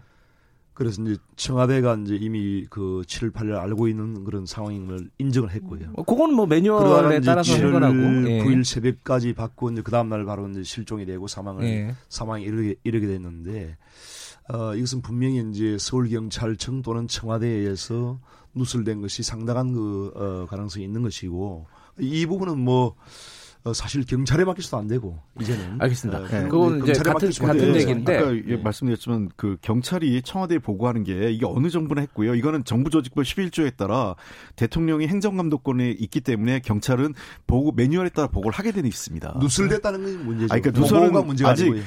그 어디서 누설됐는지는 모르 그 확인이 네. 안된 거기 때문에요. 근데 아까 이제 국회 차원에서 이제 상임위에서 이 문제를 논의할 수 있다라고 하신 거 그건 뭐 당연한 얘기인데 예. 그 국회 차원에 뭐 다른 어떤 생각도 갖고 계신가요? 뭐 국정조사라든가 뭐 이런 이런 생각도 갖고 계신 건가요? 이게 결국은 이제 신속하게 증거를 확보하는 것이 중요합니다. 네. 그래서 이제 이것을 어, 시간이 지나버리면은 증거 인멸될 수도 있고 또 사건 당사자 간에 입맞춤을 할 수도 있는 그런 상황이기 때문에 결국은 이제 빨리 강제 수사가 이루어지고 증거를 확보해야 되는데 그걸 하기 위해서는 뭐 국회에서 뭐 얘가 이 청문을 한다 한들 음. 국정조사를 한다 한들 강제 수사가 안 되거든요. 음. 그렇기 때문에 빨리 이것은 검찰에서 강제 음. 수사를 해서라도 수사가 필요한 빨리 그 증거 확보를 해야 예. 됩니다. 네. 근데 저 오해가 예. 있는 게요. 이미 예. 증거가 확보돼 있습니다. 음. 박원순 시장의 핸드폰이 지금 다 그 저 확보돼 있는 상태거든요. 네. 그 관련돼서 포렌식 조사를 하면 누구하고 통화를 했는지 어떤 내용이 문자가 혹시 주고받았는지 다 나오기 때문에 네. 꼭 그렇지 않습니다. 왜냐하면 지금 박원순 전 시장 명의의 휴대폰이 두 개가 있습니다. 세 개라고. 하나, 세 개, 예, 모두 총괄 세 개입니다. 하나는 지금 그 압수가 됐는데 아이폰이 나머지는 아직 압수가 안 됐고요. 그 다음에 그 사건 그러니까 사망한 당일 오전에 만났던 서울시장 비서실장과 비서실장도 만나지 않습니까? 통화도 했지 않습니까? 그 분에 대한 그 어떤 증거도 압수가 돼야 돼요. 그 다음에 그 지금 서울 경찰청이라든지 음. 또는 청와대 국정상황실에 아니 그런 그렇게 처음부터 관련자들에 대해서도 유, 조사가 이루어져야 되죠. 그 그런 식으로 그런 조사가 이루어지기 위해서는 정치 공세처럼 수사 기관이 아니고서는 이루어질 수가 없는 아니 거죠. 생각해 보시죠. 그러면 그 저 미래통합당 당원 누구 하나 잘못이 있는 걸 갖고 다 미래통합당 관련 있다고 해서 당 대표를 포함한 최고위원들 다 핸드폰 압수수색하라 이건 아니지 않습니까? 압수수색이 아니고 자 그러니까 수사가 아니면 그분들을 조사할 수 있는 게 아니 제가 얘기하는 거는요 수사와 조사는 성역이 없지만 네. 수사하고 조사를 할 때에도 합리적 의심과 그에 따른 타당한 혐의가 어느 정도 그 인증이 입증이 될 때 수사가 시작되는 거예요. 아무나 그냥 뭐 의심 가니까 다 수사해라. 그런다고 다 수사하는 건 아니죠. 알겠습니다. 어쨌든 뭐 증거 확보가 중요하다는 거죠. 예, 시간이 거의 다 됐는데 어 지금 이제 서울시장 선거, 부산시장 선거가 내년에 예정이 돼 있습니다. 4월 재보궐 선거가 있는데 뭐 경기도지사는 아직 모르겠어요. 오늘 나와봐야 알겠지만은 이거 후보를 당원에 따라서 안 내는 것이냐 아니면 바꿔야 되느냐 당원을 뭐 이런 얘기들 많이 나오잖아요. 이거 어떻게 생각하세요, 홍 의원님은? 아, 저는 당원에 따라서 못 내는 건 아니라고 생각합니다. 아 그래요? 예, 그걸 음. 좀 자꾸 너무 당원 해석을 좀 달리하는 분들이 계신 것 같은데요. 음. 어 이게 당원 당규를 만들 때 저도 그 과, 그 과거에 참여했던 네. 기억이 있기 때문에 그러는데 주로 문제는 그 선거 부정, 네. 그다음에 뇌물 등의 부정부패, 권력형 어, 부정부패 관련됐을 때 이제 그 출마 그 후보 출마하지 않겠다, 음. 내지 않겠다라는 사안이 핵심이었고요. 어, 다만 이 문제에 대해서는 이제 좀 더 저희가 국민과 당원들의 의견을 들으면서 무겁게 판단할 생각입니다. 예, 어떻게 생각하세요, 야당에서는? 예, 뭐 민주당이 양심이 있는 정당이라면 후보를 내서는 안 되죠. 네. 당은에도 분명히 그 중대한 그런 잘못으로 인해서 어, 민주당 소속의 시장이나 도지사가 사퇴했을 때는 보궐선거에 후보를 내지 않는다 이렇게 음. 명시되어 있지 않습니까? 그래서 아, 부정부패보다 이 성범죄가 훨씬 심각한 겁니다. 그렇기 음. 때문에 그 당원 당규 명백히 되어 있는 것을 또 부정하고 이것을 개정해서라도 후보를 내겠다 이런 논의가 나가는 걸로 알고 있는데 정말 이건 후화무치한 그런 어, 발상이고요. 아, 오늘 두분 얘기 들었으니까 여기까지 하죠. 네, 오늘 말씀 감사합니다. 네, 고맙습니다. 최고의 네, 정치 네, 미래통합당 윤영석 의원님 그리고 더불어민주당 홍익표 의원님이었습니다. 김경래의 최강기사 2부는 여기까지고요. 3부에서는 김기식의 식스센스, 최저임금, 한국판 뉴딜 뭐 골고루 한번 제 주요 정책 현안들 다뤄보겠습니다. 어, 일부 지역국에서는 해당 지역 방송 보내드립니다.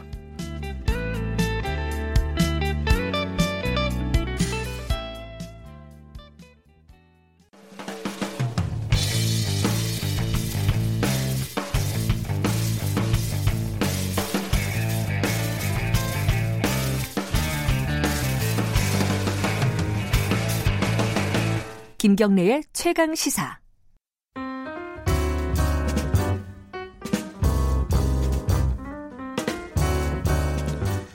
더 나은 미래를 위해 오늘의 정책을 고민하는 시간입니다. 김기식의 정책 이야기 식스센스. 김기식 더 미래연구소 정책위원장 나와 계십니다. 안녕하세요. 예, 안녕하세요. 최저임금 아까 우리 여야 의원분들이랑 짧게 얘기를 했었는데 인상률이 1.5%, 네. 어, 뭐 역대 가장 낮은 인상률. 네, 네, 어, 네. 이렇게 해서 뭐 이거 너무 낮은 거 아니냐? 외환위기 때보다도 낮은데 음, 네. 어떻게 보십니까 이거는?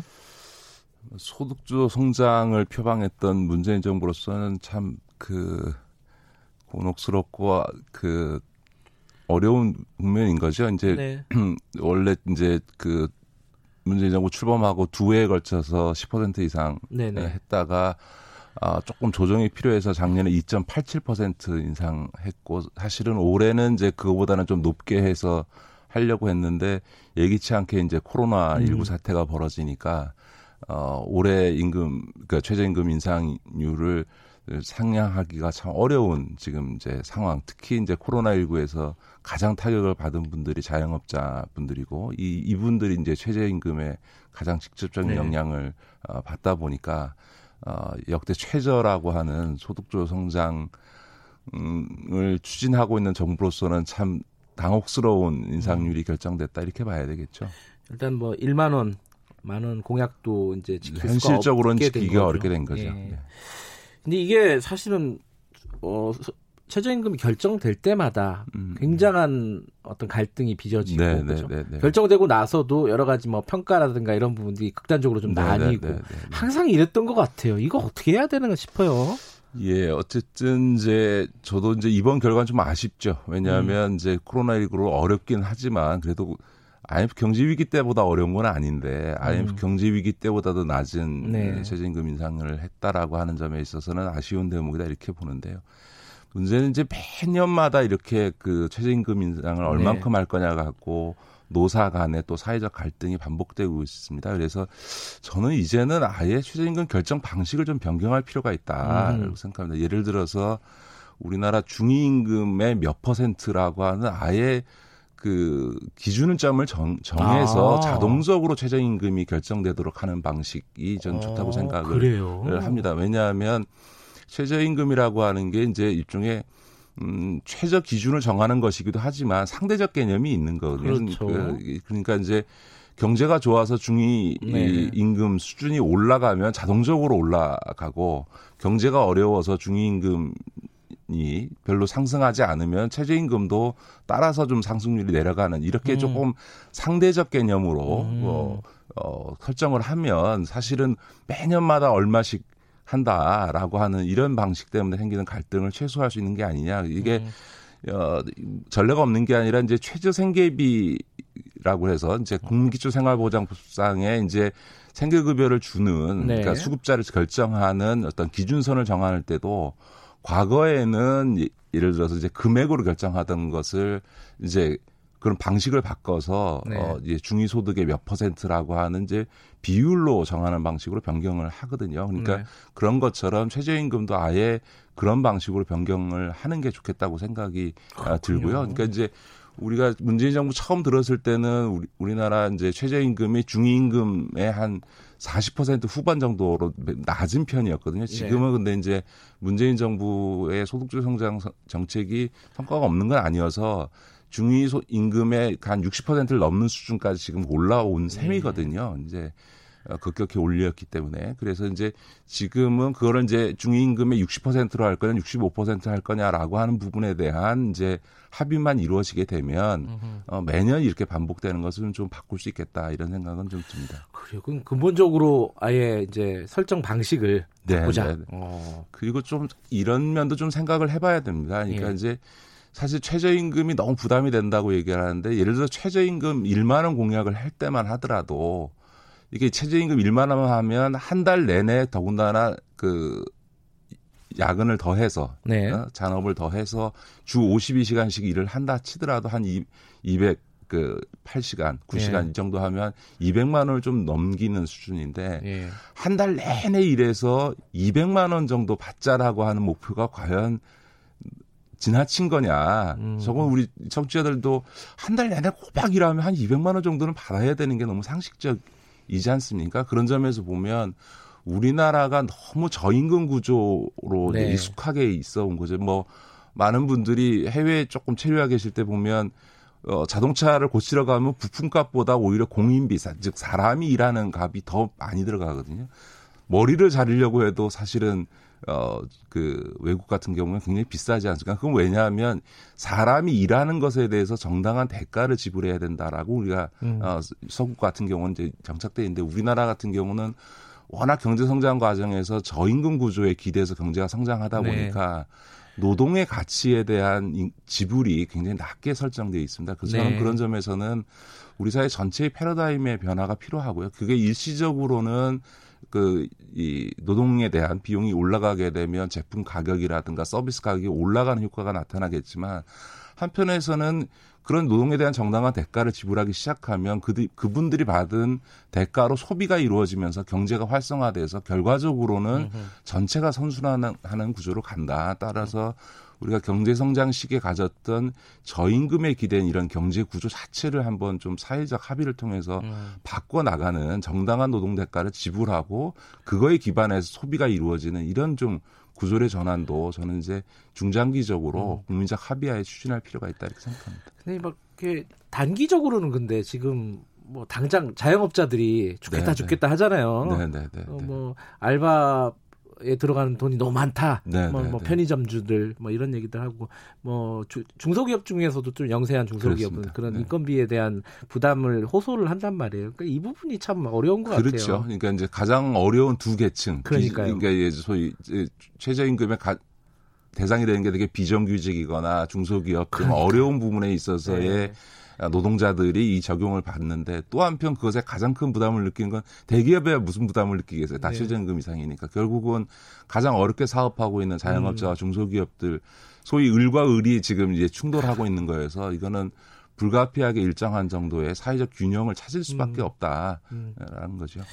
그렇군요. 에이, 예. 진짜 좀 근본적으로 어, 인식 자체를 좀 바꿔야 될 필요가 있겠다. 저는 어렵지만은 저는 음. 이번 국회에서 최저임금 그 결정 방식을 음. 이렇게 금액 결정이 아니고 중위임금의 몇 퍼센트로 하는 방식으로 변경을 좀 적극적으로 이번 음. 아예 정, 정기국회에서 논의해서 입법을 했으면 합니다. 맞아요. 매년 똑같은 일이 벌어지는데 그렇습니다. 이거 바꿔야죠. 네, 맞습니다. 예.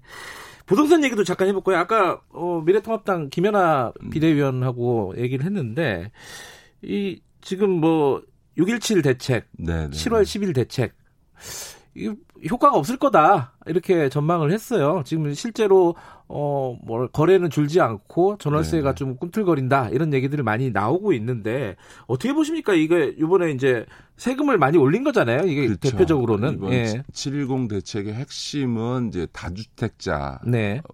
그 법인을 한을 통해서 부동산을 취득해서 세금을 감면받는 게 층, 음. 또 그다음에 임대 사업자로 등록해서 사실상 일종의 부동산 투기를 음. 좀 면피하고 있는 이런 계층들 대상으로 해서 실수요자라기보다는 일종의 부동산 가격을 끌어올리고 네. 있는 부동산을 좀 재산 증식 수단으로 사용하고 있는 이런 음. 이런 분들을 대상으로 세금을 올리는 정책을 취한 건데요. 어, 그 효과라고 하는 건 전에도 말씀드렸던 것처럼 부동산 정책으로서는 근본적인 한계는 있죠. 세금을 음. 통해서 부동산을 잡는다는 거에는 대단히 한계가 있는데 네. 다만 정부 입장에서는 전에도 말씀드렸던 것처럼 부동산에서 가장 중요한 자금 유동성과 관련해서는 지금 경제가 어려우니까 금리 인상을 한다든지 혹은 유동성을 줄이기 위한 정책을 취할 수 없고 오히려 지금 경제가 어려우니까 계속 그 추경 3차 추경까지 하면서 지금 유동성을 계속 공급하고 있는 상황에서 네. 이렇게 그 통화 유동성을 확대시키면서 부동산을 잡는다는 거는 사실은 경제학적으로는 불가능한 일을 지금 아. 우리 정부가 아, 하게 되니까 이게 참 어, 한계가 있는 예. 거죠. 그러다 보니까 그런 이제 거시정책적 수단을 쓸 수 없는 음. 조건에서 어, 부동산 대책을 마련하니까 이제 세금 쪽에 방점 시킬 수밖에 없는 밖에 없는 그런 이제 음. 한계가 아, 있는 거죠. 음흠. 근데 아까 그린벨트 얘기도 잠깐 했거든요. 네, 네, 네. 어제 이제 당정에서 그린벨트 해제하는 쪽으로 가닥을 잡는 듯한 얘기가 나왔어요. 저는 반대고요. 실제로 어. 강남 지역에 있어서 그린벨트를 해제한다 해봐야 어. 어 공급할 수 있는 주택의 규모라는 게 만 세대 이상을 넘을 수가 없거든요. 과연 음. 그런 정도의 공급 물량을 가지고 부동산을 진정시킬 수 있겠냐. 그러니까 부동산은 진정시키지 못하면서 그나마 있는 그린벨트를 아. 훼손하게 되면 효과는 없고 그린벨트는 없어지는 음. 이런 결과를 낳을 수 있기 때문에 저는 이제 공급 확대의 필요성을 자꾸 언급을 합니다만 누차 말씀드렸던 것처럼 공급 확대는 이렇게 대규모로 하지 않는 한 그것이 음. 부동산을 진정시키는 효과를 갖기는 되게 어, 한계가 있다. 유동성 이거는 참 어쩔 수가 없는 상황이잖아요 지금 그죠? 예. 그렇죠. 그러니까 정부가 지금 재정을 긴축할 수도 없고요. 그러니까요. 오히려 재정을 확대해야 되는 상황이고 금리를 올릴 수도 없는 사, 상황이니까 그러면 예. 결국은 시중에 넘쳐나는 유동자금이 부동산으로 가지 않거나 부동산으로 유입되지 않게 해야 되는데 그럼 유일한 게 지금 이제 남은 게 자본시장에서 이 유동자금을 묶어줘야 되는데 전에도 말씀드렸던 것처럼 지금 사모펀드 문제라든가 음. 어, 또 주식시장에 대한 양도소득세 과세 방침 발표 등을 통해서 오히려 자본시장에서 지금 자금이 이탈할 조짐들을 보이고 있거든요. 그런 네. 점에서는 누차 말씀드리는 것처럼 주식시장에 대한 양도소득세 과세 부분에 대해서는 좀 속도를 조절할 필요가 있고 무엇보다 지금 사모펀드에 몰려있는 유동자금이 빠져나오지 않도록 사모펀드와 관련된 대책을 신속하게 마련하는 등의 방침이 필요하고요. 또 하나는 이제 이 두 가지가 기존에 이제 이미 유입됐던 이제 유동 자금이 증시에서 빠져나오지 않도록 자본시장에서 빠져나오지 않도록 하는 조치라면 지금 이제 부동산으로 가고 있는 유동 자금을 자본시장으로 끌어들이려고 하는 적극적 대책이 필요하겠죠. 그래서 아마 정부에서도 이런 이제 유동 자금을 자본시장으로 끌어들이기 위해서 일단 국민 참여 펀드라든가 이런 다양한 펀드 구상을 통해서 그걸 끌어들이려고 할 텐데 이제 이게 이런 이런 이제 민간 펀드를 만들어낼 때 기관 자금이 들어오는 건 별 의미가 없습니다. 왜냐하면 기관 자금은 부동산으로 가는 자금이 아니거든요. 음, 결국은 네.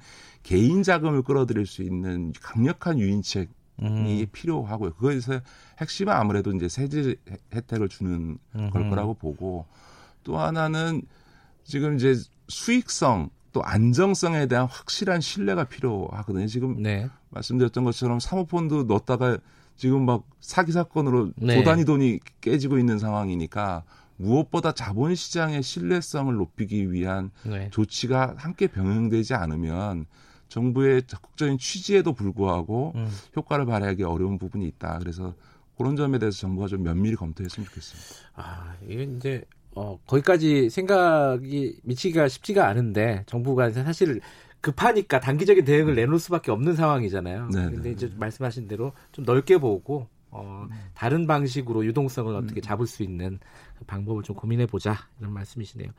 경제 정책 중에 요번에 요번 주에 나온 것 중에 이제 가장 큰 뉴스는 한국판 뉴딜이었어요. 네네네. 뭐 그린 뉴딜, 디지털 뉴딜, 뭐 고용 안정망 강화 뭐 대, 략 이제 네세 가지 얘기였는데 이게 약간 뭐 뜬구름 잡는 얘기 같기도 하고 막 무슨 얘기인지 사실 잘 와닿지는 않아요. 어떻게 보셨어요, 이거는? 이제 이건 두 가지 의미가 있는 예. 건데 워낙 디지털 뉴딜이나 그린 뉴딜 그러니까 이제 그 저탄소 그린 네. 뉴딜을 하자라고 하는 거는 시대적 과제이기도 하고 또 우리가 4차 산업혁명 시대에 있어서 디지털 경제의 전환이라는 거는 이제 필요한 과제인데 이거를 아예 이참에 코로나 국면을 통해서 네. 아주 획기적으로 전환하자라고 하는 이제 좀 적극적인 의지가 담겨 있기도 하고 또 하나는 지금까지 이제 추경이 되게 이제 어려운 계층을 대상으로 한 어쨌든 재정 지출이었다면 네. 생산적인 부분에 있어서의 재정 지출을 확대해서 그걸 가지고 이제 선순환하는 이제 음. 생산적인 부분에서의 어떤 재정 지출 확대 정책이다 이렇게 볼 수 있는데요. 저는 기본적으로는 이게 우리나라가 참 특이한 나라인데 하여간에 무슨 문제가 생기면 이게 종합 대책 발표하는 게 이게 아주 일반적입니다. 근데 예, 이게 예. 화려한 듯 보이는데 사실은 이제 지나고 보면 이렇게 도대체 뭐 했는지 잘 모르겠는 일이 벌어지게 음. 되거든요. 왜냐하면 이렇게 종합 대책을 발표하다 보면 그러니까 뜻과는 달리 모든 일이 다 잘 될 수 없지 않습니까? 그렇죠. 저는 그래서 오히려 선택과 집중이 굉장히 음. 중요하고 몇개 분야라도 어 문재인 정부 하에서 또 목표로 설정한 2025년 또까지 그린 뉴딜과 디지털 뉴딜에서 어쨌든 성과가 나올 수 있도록 하는 게 중요하기 때문에 저는 이런 종합계획 발표를 하더라도 선택과 집중을 하는 조금 음. 게좀 필요하다 이렇게 봅니다. 근데 이게 현실적으로 어, 내용을 잘 모르는 상황에서도 약간 공허하게 느껴지는 게 임기가 얼마 안 남았단 말이에요. 네, 네, 네. 근데 지금 발표한 정책이 연속성을 담보할 수 있겠느냐. 근데 이제 그린 뉴딜이나 디지털 어. 뉴딜은 정권의 성격과 상관없이 세계사, 세계적 음. 흐름에서 이제 갈 수밖에 없는 거기 때문에 차기 정부가 누가 돼도 저는 음흠. 갈 거라고 봅니다. 다만 네. 조금 아쉬운 점은 그린 뉴딜을 하면서 지금 유럽의 이제 자동차 강국들조차도 이제 2030년 되면 내연기관차를 다 셧다운 하겠다고 네네. 하고 있, 거든요 그러니까 이제 어 탄소 배출에서 가장 중요한 원인 중에 하나가 네. 자동차기 때문에 근데 이제 이번에 어 과감하게 2030년에 우리도 내연기관 차를 셧다운 하겠다라고 하는 부분들을 표명했어야 되는 거 아닌가 이, 음. 이런 정도의 의지를 갖고 하는 거라면 저는 네. 그런 점에 있어서는 상당히 좀 아쉬운, 아쉬운 점이 있다. 있고요. 네. 디지털 뉴딜과 관련해서는 주로 이제 그 빅데이터, 네. 아, 개인정보 활용을 통한 빅데이터가 이제 핵심인데 여기서도 균형이 필요한 게 이게 개인정보에 대한 과도한 활용이 자칫하면 대규모 이 개인정보 유출로 인한 이제 부작용이 발생할 가능성이 많기 때문에 빅브라더가 탄생할 그렇죠. 수도 이런 있고요. 이제 소위 네. 데이터 활용을 높이는 것에 따른 어, 개인정보 보호와 관련된 아. 보안 조치가 함께 병행되어야만 음. 한다. 근데 이제 아무래도 이번에는 이제 좀 뉴딜에 맞춰지다 보니까 이런 네. 부분들이 사실 상대적으로 좀 어, 빠진 부분이 있지 않나 이렇게 봅니다. 알겠습니다. 이번 주에 있었던 정책 뉴스가 꽤 많았네요. 어, 좀 청취자 여러분들도 좀 새로운 시각이 열리고 좀 정리가 되셨을 것 같습니다. 오늘 말씀 감사합니다. 네, 고맙습니다. 김기식 위원장이었습니다. 지금 시각은 8시 47분입니다.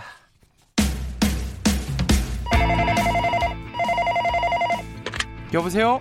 아, 저는 시사계 황태자 최욱입니다. 아, 네, 청취율 조사요.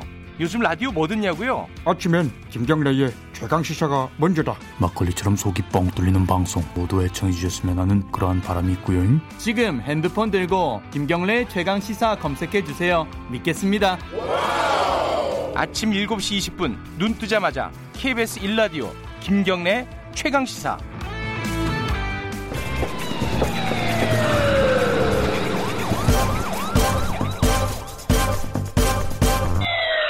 김경래 최강 시사. 네, 아까 어, 최고의 정치에서도 좀 다뤘었는데 박원순 고 박원순 서울시장 사망과 관련해서 성추행 의혹 이 부분을 조사를 하고 있습니다. 조사를 하고 있는데 여러 가지 좀 논란들이 있어요. 어, 2차 가해 같은 것들이 계속 벌어지고 있는 거 아니냐 이런 문제 제기도 있고요.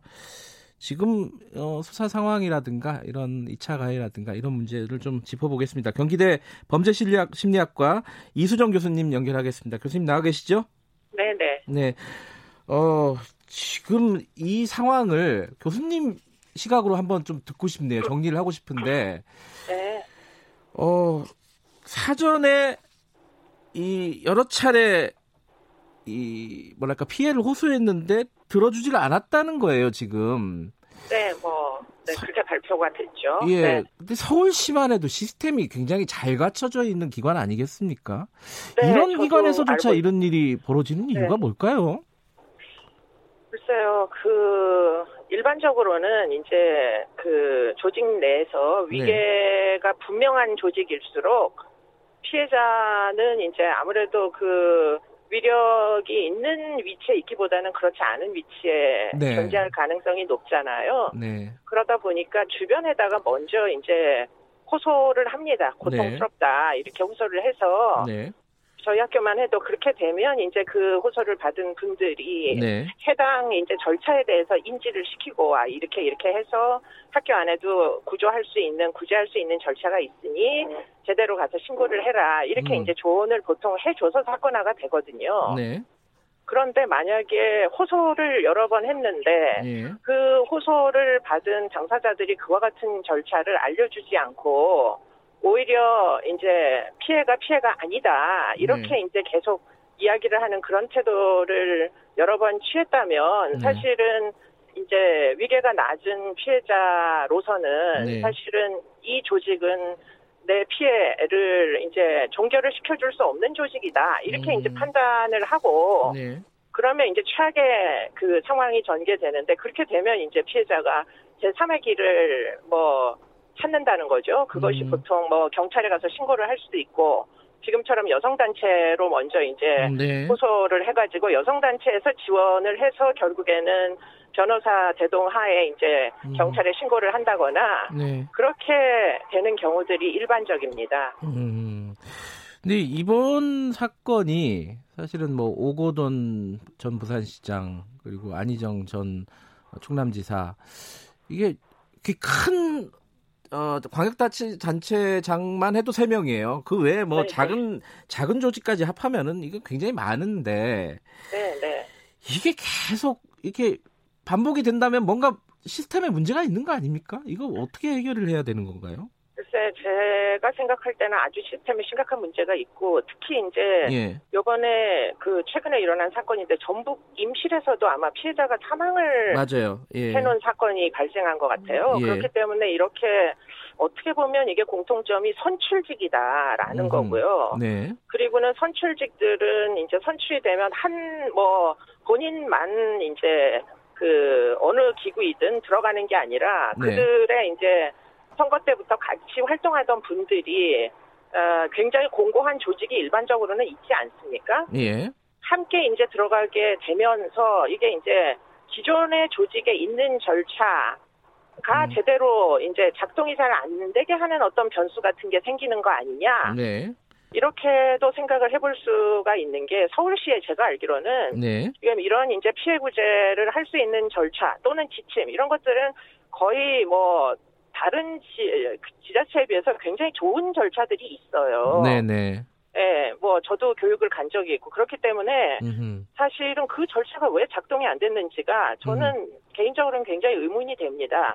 그래요. 절차와 음. 지침이 있으면 뭐 합니까? 그걸 작동을 안 하면 소용이 없는 거지. 음, 그러니까 지금 사실은 여러 가지 의혹들을 조사를 하겠다는 거고 뭐 수사기관에서도 수사를 하고 있습니다. 근데 지금 말씀하신 대로 시스템이 왜 작동하지 않았느냐 이거를 또 따져봐야 되는 부분인 것 같아요. 그렇습니다. 네. 2차 가해 관련된 얘기도 하나 여쭤볼 텐데 일단 이, 이 논란이 어제 좀 많이 있었습니다. 피해자라고 부르지 않고 피해 호소 직원, 뭐 피해 호소인, 뭐 피해 고소인 뭐 이런 식으로 부르는 쪽이 꽤 있습니다. 이건 어떻게 보십니까? 교수님은? 저는 뭐 그런 용어 자체가 사실은 네. 피해자가 이제 서울시에서도 어저께 뭐 진상조사위를 작동하겠다 하고 발표하는데 보니까 피해 호소인이라고 하시더라고요. 맞아요. 예. 예. 그렇기 때문에 그런 이제 그 입장이기 때문에 심지어는 피해자가 서울시에 결국은 호소를 못한 거 아닌가 이런 생각을 했습니다. 아하. 왜냐하면 이게 이제 피해자 중심으로 한번 생각을 해보시자고요. 예. 피해자는 사실은 피해를 장기간 동안 당했고 여러 번 그 조직 내에서 도움을 요청했었고 그런데도 너가 오인한 거다. 너 뭐 네. 그런 이제 피해 자체가 있을 수가 없다. 이렇게 계속 이제 부정하고 절차를 진행을 안 해준 거잖아요. 네.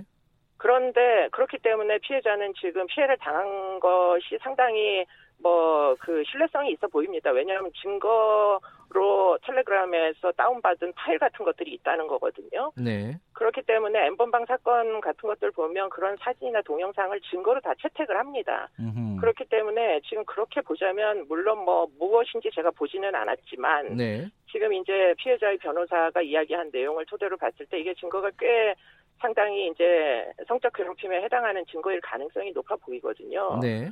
그럼 피해자 입장에서 보면 피해를 당했는데 네. 피해를 호소했는데 피해를 받아주지도 않더니 음. 피해자라고 지칭도 하지 않는 조직에 의해서 지금 음. 또 진상 조사 때문에 또 불려가게 생긴 거잖아요. 아, 네. 이게 도대체가 그 제대로 된이 진상 조사에 그 어떤 진정한 노력을 하고 있는 건지 좀 의문이 되고요. 음흠, 네. 사태가 이 지경이면 제3의 조직 인권위원회 있지 않습니까? 네네. 인권위원회에서 조사를 하고 네. 조사에 우리가 적극적으로 협조하겠다. 라고 네. 발표를 하셨으면은 네. 네. 그러면 차라리 더 나았을 텐데 네. 피해자가 있는데 피해자라고 부르지도 않으면서 네. 그런 조직에 의해서 진상을 조사하겠다니 네. 피해자 입장에서는 상당히 뭐 그것 자체가 또 다른 박탈감 같은 거를 아마 느꼈을 거예요. 네. 그 부분도 이제 사실상 넓게 보면 2차 가해에 해당될 수도 있는데 네, 네. 어, 지금 이제 직접적인 어떤 2차 가해들도 온라인 상이라든가 많이 벌어지고 있습니다. 신상을 턴다든가 네. 어, 인신 공격을 한다든가 네, 어, 뭐 네. 뭔가 목적이 있는 거 아니야 이런 식의 어떤 반응들이 있잖아요. 네, 어, 정치적인 뭐 이건 공작 아니냐 이런 식의 반응도 있고 이게 네. 이게 이런 사건이 벌어질 때마다 반복되는 일이란 말이에요. 이것도 이거는 참뭐 일일이 다 처벌할 수도 없는 노릇이고 이거 어떻게 해야 됩니까 이 부분은? 참 그 답답하게 이를 데 없는 노릇입니다. 누가 네. 어떤 여성이 성폭력 피해를 당했다는 거를 공작의 목적으로 쓰려고 하겠어요. 그럼 평생 동안 딱지가 붙어 다닐 텐데. 예. 그런 얘기가 나오는 사회라는 게 사실 좀 굉장히 좀 비애가 있고요. 네. 네. 피해를 그냥 있는 그대로 피해를 받아주면 안 되냐라는 데서 저는 굉장히 좀 답답함을 느끼고 네. 더군다나 피해자에 대한 이제 2차 피해를 이렇게 버젓이 가하는데 이게 법적으로 처벌을 안 받는 거는 좀 상식적으로 이해가 안 됩니다. 음흠. 그렇기 때문에 이제 민주당의 여성 국회의원들이 어저께 이제 나름 뭐 지금에서라도 이제 제대로 된 절차를 밟으시겠다고 예. 진상 뭐 진상조사 하시겠다고 말씀하셨잖아요. 저는 예. 굉장히 예. 환영하고 감사하는 마음이고요. 예. 그러면 일단은 2차 피해부터 구제하는 법안을 좀 입법을 해주셨으면 음. 좋겠습니다. 이거 뭐 아. 뭐다 글 서류를 올렸으니까 증거가 다 되지 예. 않습니까? 음. 이거 이렇게 하면은 피해자의 정말 신변이 위험해집니다. 예. 알겠습니다. 2차 네. 가해에 대한 처벌 이런 것들을 입법화 시키는 것도 필요하다는 말씀이시네요. 네. 그렇습니다. 예, 오늘 말씀 감사합니다. 고맙습니다. 예, 이수정 교수님이었고요. 자, 오늘 퀴즈 정답은 3번 8720원이었습니다. 오늘 여기까지 하고요. 내일 아침 7시 20분에 다시 돌아옵니다.